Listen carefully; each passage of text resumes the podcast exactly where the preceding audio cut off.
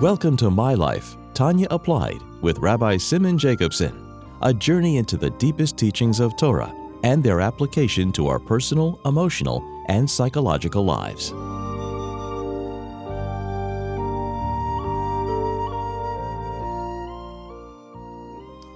A good Tavach, a good week.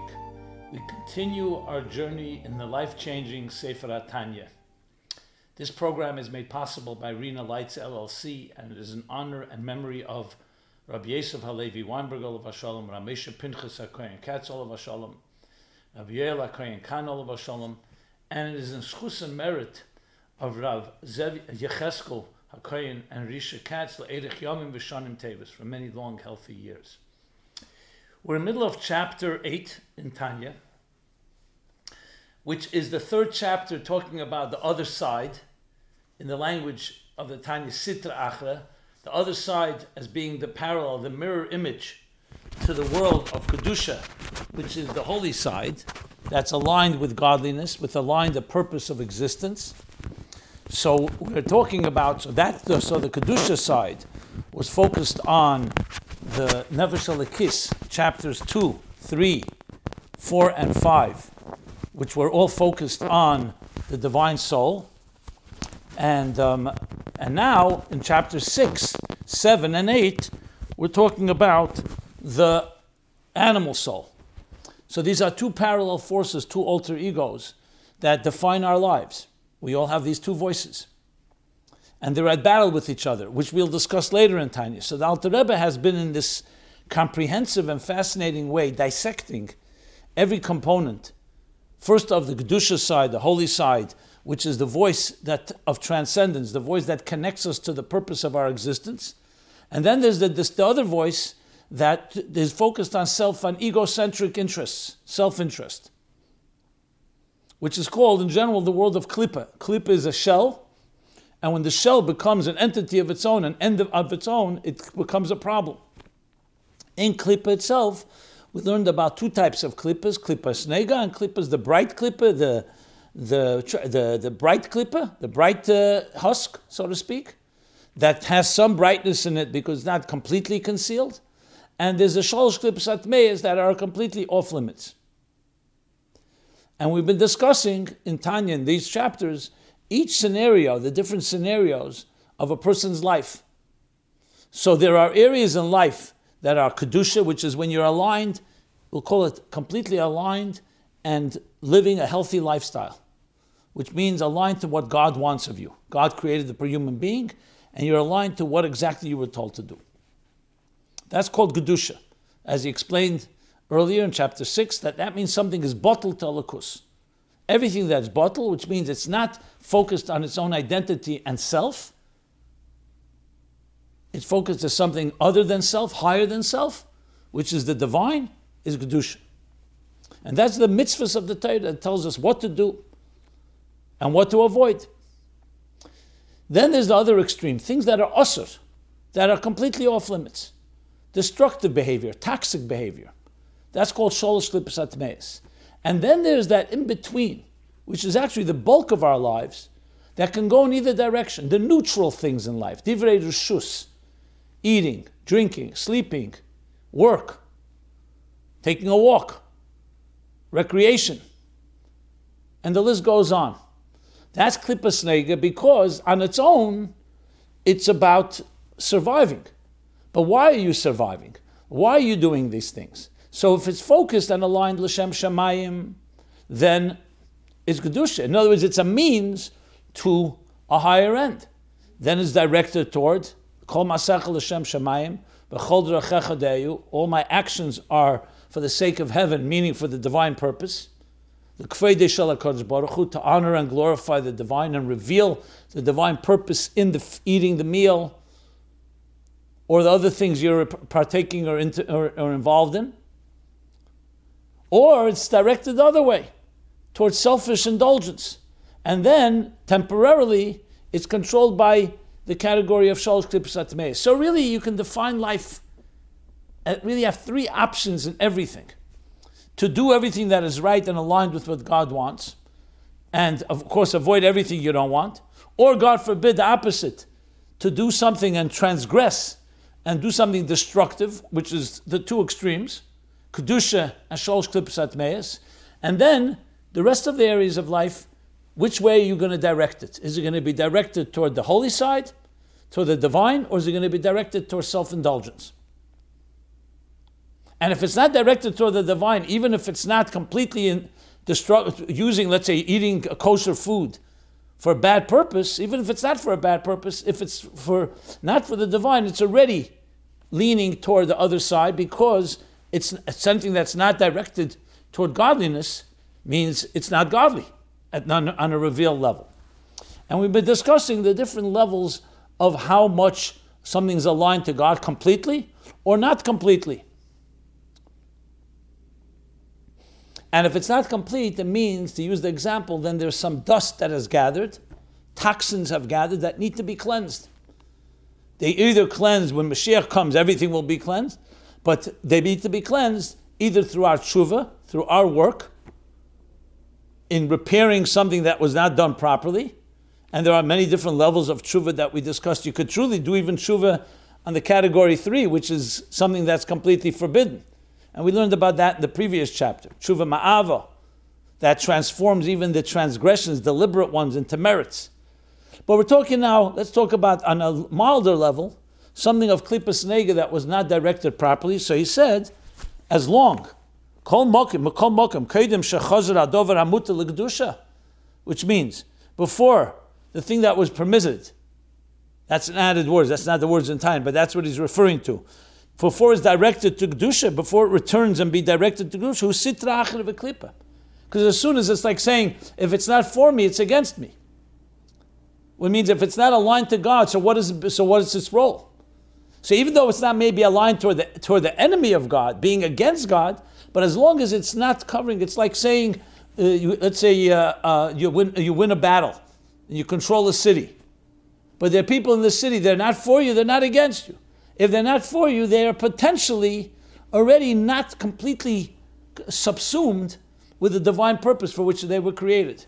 So that's still called sitra achra, and as such, sitra achra v'klipo l'chein tzorech haguf, and that's why when a person ate something that was kosher, mutter, something permissible, but they ate it in a way, like he said earlier, to fulfill their own desire. We're not talking about something off limits. For your own indulgence, so that's not considered something that is completely toxic, because you could relatively easily direct it towards kedusha, towards holiness, when eating it L'Shem Shemayim. But as long as you haven't done that, it has an effect on you. So let me address a question that somebody sent in, which is perfectly fitting to where we are right now. And then we'll continue learning and reviewing firstly what we've learned and continue on in this chapter 8 in Tanya.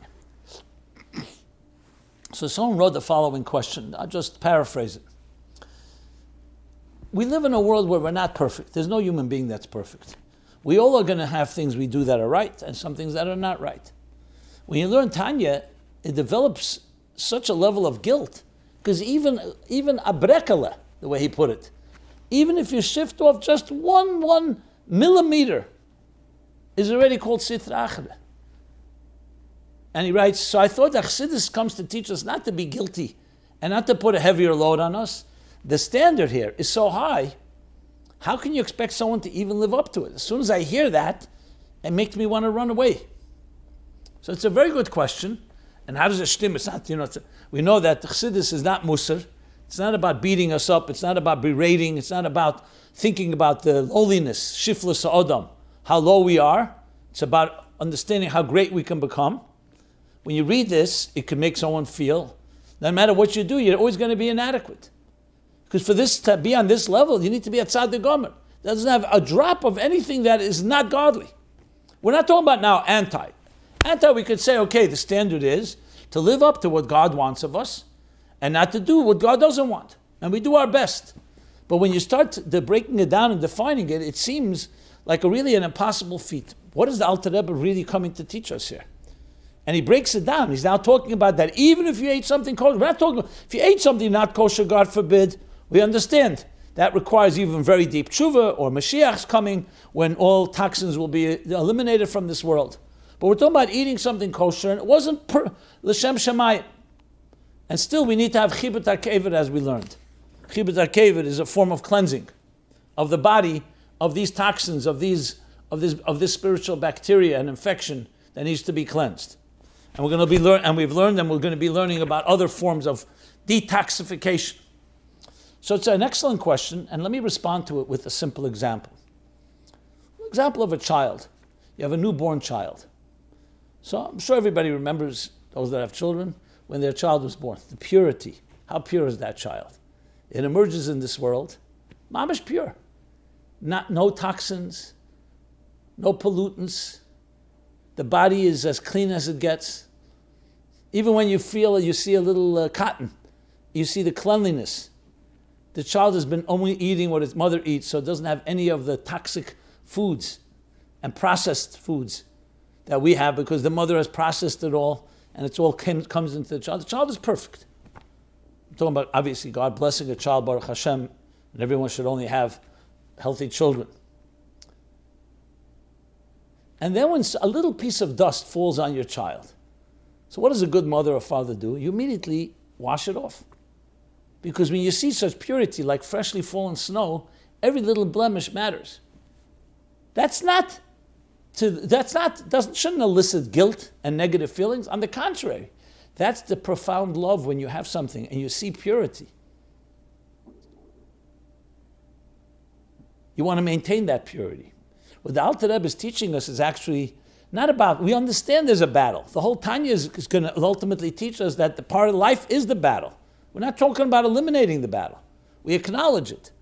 But also to recognize that that which is pure in you, know what purity is. Don't begin your life with a compromise by saying, since nobody is pure anyway, so what's the point of talking about purity? No, you want to know what is true absolute purity. And when you understand that being connected to God creates the healthiest human being, completely aligned to the way you were meant to be. And it's something that we're not always taught. We think doing a mitzvah is because God says so. And therefore, if you do it, you get rewarded. If you don't do it, you'll be punished. As I've explained a number of times, reward and punishment are not the right words. It's cause and effect. It's when you do something that is not living up to your highest potential, there's a consequence. And that consequence is actually a blessing. It's like telling you. It's just like when a person has, let's say, gets something stuck in their throat, God forbid, and you cough. The cough is not a problem. The cough is actually responding to try to eliminate that blockage. Or when you feel pain. Nobody wants pain, but pain is a warning telling you, do something about it. So essentially, what we're talking about is that the soul is so pure and so connected that when the Alter Rebbe now is explaining about the toxins that enter our lives, whether it's the toxic that comes from shalosh klipot hatemeiot that we understand is something literally destructive. It's like a spiritual infection. But even things that are neutral, you're eating a regular meal, it's kosher meal, you're eating it all properly. But it's not to the highest standard. It's not about, we expect of you to always be perfect. That's not the point. The point is that when it's not, we are sensitive. We don't say, oh, you know what, you're anyway damaged goods, so who really cares? No, every piece of dust counts. It's like when you get a piece of dust in your eyeball, it's irritating. And your finger, it's meaningless. We don't want it to be meaningless. Alter Rebbe is teaching us that's what love is. That you are such a beautiful soul. You're such a beautiful human being, created in the divine image. Like we learned earlier, a chelik elikam mamash. And not just your soul is a chelik, your faculties, you have divine faculties. You have divine garments, thought, speech, and action. You have the potential to reach these heights. So now when we're talking the other side, in these chapters, so even wandering even a millimeter is significant. It matters. Because when you really love something, no detail is too small. So this is the exact opposite. It should be uplifting. And that's what the Alter Rebbe is saying. And he's going through detail. When you see it, you see a master with like a surgeon with a scalpel. And he's looking for every blemish. Not because he's looking for blemishes. Not like those people we meet that are always looking to criticize and be negative. On the contrary, it's a blemish. He's looking at your child. At his child, you want it to be perfectly clean. And you see a drop, a little stain, a little piece of dirt. You clean it off immediately. And that's what the Alter Rebbe is telling us, the process. See, so, And he's talking now, to come back to where we are, that we're talking now back to dvarim mutarim, things that are allowed, both in action, speech, and thought. So we've covered the action. The example is macholis, me eating macholis kshedus, like he said, where a person eats dvarim mutarim, that he's what he said,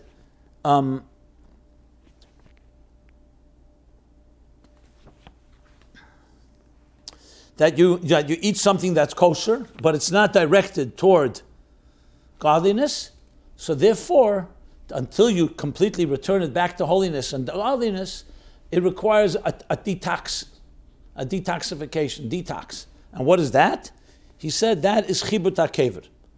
Because Arishimu Nisha Dovuk Beguf.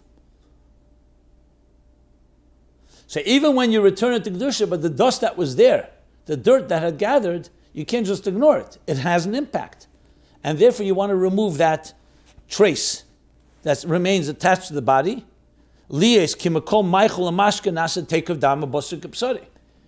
Because you've eaten already with not the right intention, that food has entered you not in the right way. So it's like eating in an inappropriate way. So even if it's a proper food, but it has not been digested properly, so even if afterwards it gets corrected, you still need to correct that which was not digested properly, and that because it became part of your flesh and blood.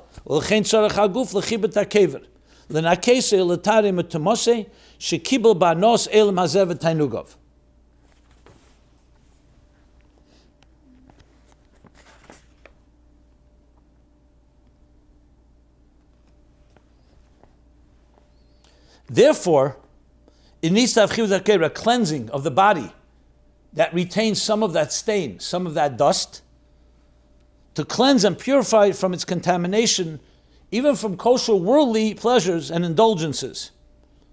Though it came from Klippas Neger and what he called the Jewish demons, Shedin yehudayin. Okay. And then he gave the exception, which we discussed in the last year, Elim Kain, Mishalei Nenam Elim Azeh Kol Yomov Kerabeinu HaKadosh. Unless you're dealing with a person, and that person does not need it because he never benefited. He never enjoyed and indulged in the world. Even when he ate, he had no pleasure from it his entire life, so he doesn't need this Chibut HaKever, because there was never a blemish, there was never a stain that affected or contaminated him. And we discussed it. Then he goes, and we began the next example, which is in Devarim, in Dibur. We're talking now, not something, we'll soon talk about things that are off limits, you're not allowed to speak. But there's Devarim Mutarim, like he says, Devarim Betelim Beheter. That's someone that speaks worthless discussion, which means it's not directed toward Torah, but it's Beheter. Why is it Beheter? Because it's dealing with a person, like a person, as instance, for example, an uneducated person who's unable to study Torah, so you can't expect for him to study Torah. So what does he speak about? He speaks about things that are worthless, empty talk, dvarim betelim. And he specifically wants an example like that because we don't want something that's inherently toxic. It's only relatively. Why? Because he's not saying anything that's not allowed to be spoken, like he's soon going to give an example of Lashon Hara, speaking evil about somebody. Or mockery, as we'll soon discuss more in detail. But here it's a person who couldn't study. Someone who could study Torah and speaks Dvarim B'Teilim, that's an isur. That's shalosh klipot hatemeiot. That's not what we're addressing now. We're addressing somebody who this is what he speaks about because he's not unable to study Torah. So here you have an example, similar like the example of eating something kosher, but not L'Shem Shemayim. The difference, however, is there was an action that became, as he said, part of your flesh and blood. Speaking does not become part of your flesh and blood because you're not consuming anything. So what's the story here? So here too says the Alter Rebbe, Tzorich l'tayr nafshei Metuma. Metuma zu de klipa zui. There too you have to undergo this person, so he did not sin, he must undergo a cleansing of his soul to purify it from the contamination with this klippa, this shell of worthless talk, which was not dedicated to God for that same reason. But here it didn't impact the body because it wasn't a food that you consumed. This was a speech. It was basically the state of the human being has been defiled to some extent. And here too you say, what kind of standard is? The person can't learn. What do you expect of them? Again, this is not a judgment or a critique. It's just that the person is such a pure person and you don't want any blemish to remain. Therefore, we're giving bechesed, the kindness, like we discussed, the immune system has a way of cleansing even from that. And what is that cleansing? Ayidei gilgula b'kaf HaKela. That this is achieved, gilgula is like a form of being, in this case, like gilgul often means, like from the word galgal, a wheel that turns. And here it's, you can say it's like being flung in Kaf HaKela. Kaf HaKela, like we learned about Chibut HaKever, is one of the ways that we cleanse the body upon death after a person dies, God forbid. Kaf HaKela is a cleansing of the soul, and literally the word Kaf HaKela means the hollow of a sling. Kela is like a sling. Now when you, let's say, shoot a stone, so if you look, there's in a sling, you see there's like the pocket where you put the stone when you shoot it from one place to another. And this is an expression coming from the book of Shmuel. This is in the Novi. He talks about this passage, Shmuel Aleph, Chofei Chavtes, Ves Nefesh Evechi Yekle'ena B'teich Kaf HaKela. That you will fling the spirit of your enemy, B'teich Kaf HaKela, like the hollow of a sling. K'mashikosa B'zoyar, the Alter Rebbe continues, Parshas B'shalach Daf Nun Tes. Amr Aleph. So it's Nun Tes, Parsha B'shalach. The Alter Rebbe just writes the page number, which is 59. It's 59a, where he explains what this is exactly. This Kaf HaKela. So how do you explain what it means? So just as the body needs its cleansing, the soul also will go through a certain form of cleansing. That's like the spiritual immunity, immune system at work. Think of it like a cleaner's. When clothing gets stained and soiled and wrinkled, what do? You give it to a cleaners, and the cleaners have a process of how to cleanse it, how to get rid of the dust. First you shake it out, the dust, and how you wash it, and how you remove a stain. So in the spiritual cleansing system, or the spiritual detoxification of the things that we accumulate in our lifetime, both on more extreme levels or more milder levels, there's also an immunity. And now we're talking about an immunization, or a detoxification would be a better word, because we're not talking about immunizing before it happened. We're talking about the immunity system is coming now to get rid of the infection, or in this case, the stain. So the process, Kaf HaKela, is an example used that when you fling something from one end to the other, in a way it shakes it out. And that's actually the expression. So the Gemara talks about it in Masechta Shabbos, page 152b, Kufnun Beis, that it's like when you want to cleanse something, sometimes you have to throw it strongly from one end to another. Like you ever see, take a sheet or any other garment. You want to shake out the dust, you go out on a porch, you go outside, and what do? You just you just shake it out. That's the example here. But here we're not talking about it in the body level, we're talking on the soul level. In L'Kutei Torah Pinchas, the Alter Rebbe explains it in a psychological, spiritual way. And what is the point? That a neshama that lived in this life obviously has very deep consciousness and deep sensitivity. But when things have happened in life that are not pure, so it's affected the human being. We may not be fully aware of it. But after Meiv Esrim Shana, one of the things that God implanted is they want to make the neshama aware, because half the cure of a problem is awareness. So how do you make the neshama aware? You create an exercise. He actually says it's like an imaginary exercise. The neshama is shown the life it just lived in Elam Hazeh. As if it's recreating, it's like seeing a film of what happened in your life. That way you're not in denial. You see exactly, but now you see it with clear eyes. while a person is going through life, sometimes you minimize, there's denial, you ignore certain things, you distract yourself, but here you can't because we're now in the world of emes. So the neshama is shown everything. And that creates a painful situation because you're like reliving and seeing the things you did. So here, even though we're not talking about something that is a crime, we're just talking about something that someone spoke, something wasted words, but they were not directed toward the divine. And like we said, when it comes to love, every little thing matters. This causes pain, and this pain is a cleansing agent. That's the key thing to remember. It cleanses. That's the Kaf HaKela. So it causes great tsar.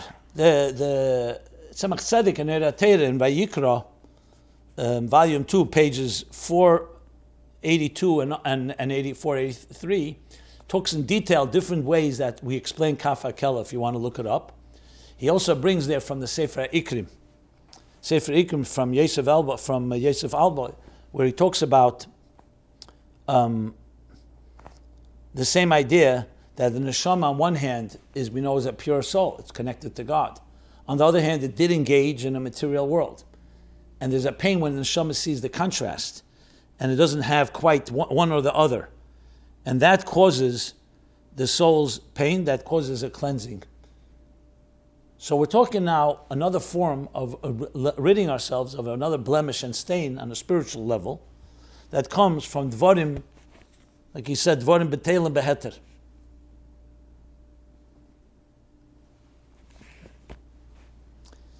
And that is in Dibur.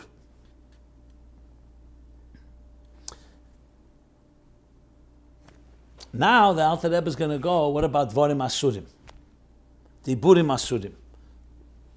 Remember we also spoke, this is a toxin that we just spoke about that is more relative to the person and it's not completely toxic in the sense completely off limits. But there are Diburim, when a person speaks, that are completely off limits. And that's going to be the next section. But we'll leave that for the next year. So to sum up, we're talking about a beautiful high standard and understanding how every blemish matters. You know, there's an expression in the Gemara, Revav al Beged Talmid Chacham, that if there's a stain or something, some blemish on the garment of a Talmid Chacham, it's considered to be a very serious crime. That same stain on the garment of someone else is not considered such a big thing. Why? Because it's all relative to the person. The Gemara talks about Abchia, who wouldn't buy meat on credit because someone may see him buying the meat and not paying, and they think he's taking it without paying it. But credit is a completely legitimate form of commerce, a form of you can pay later. But that level.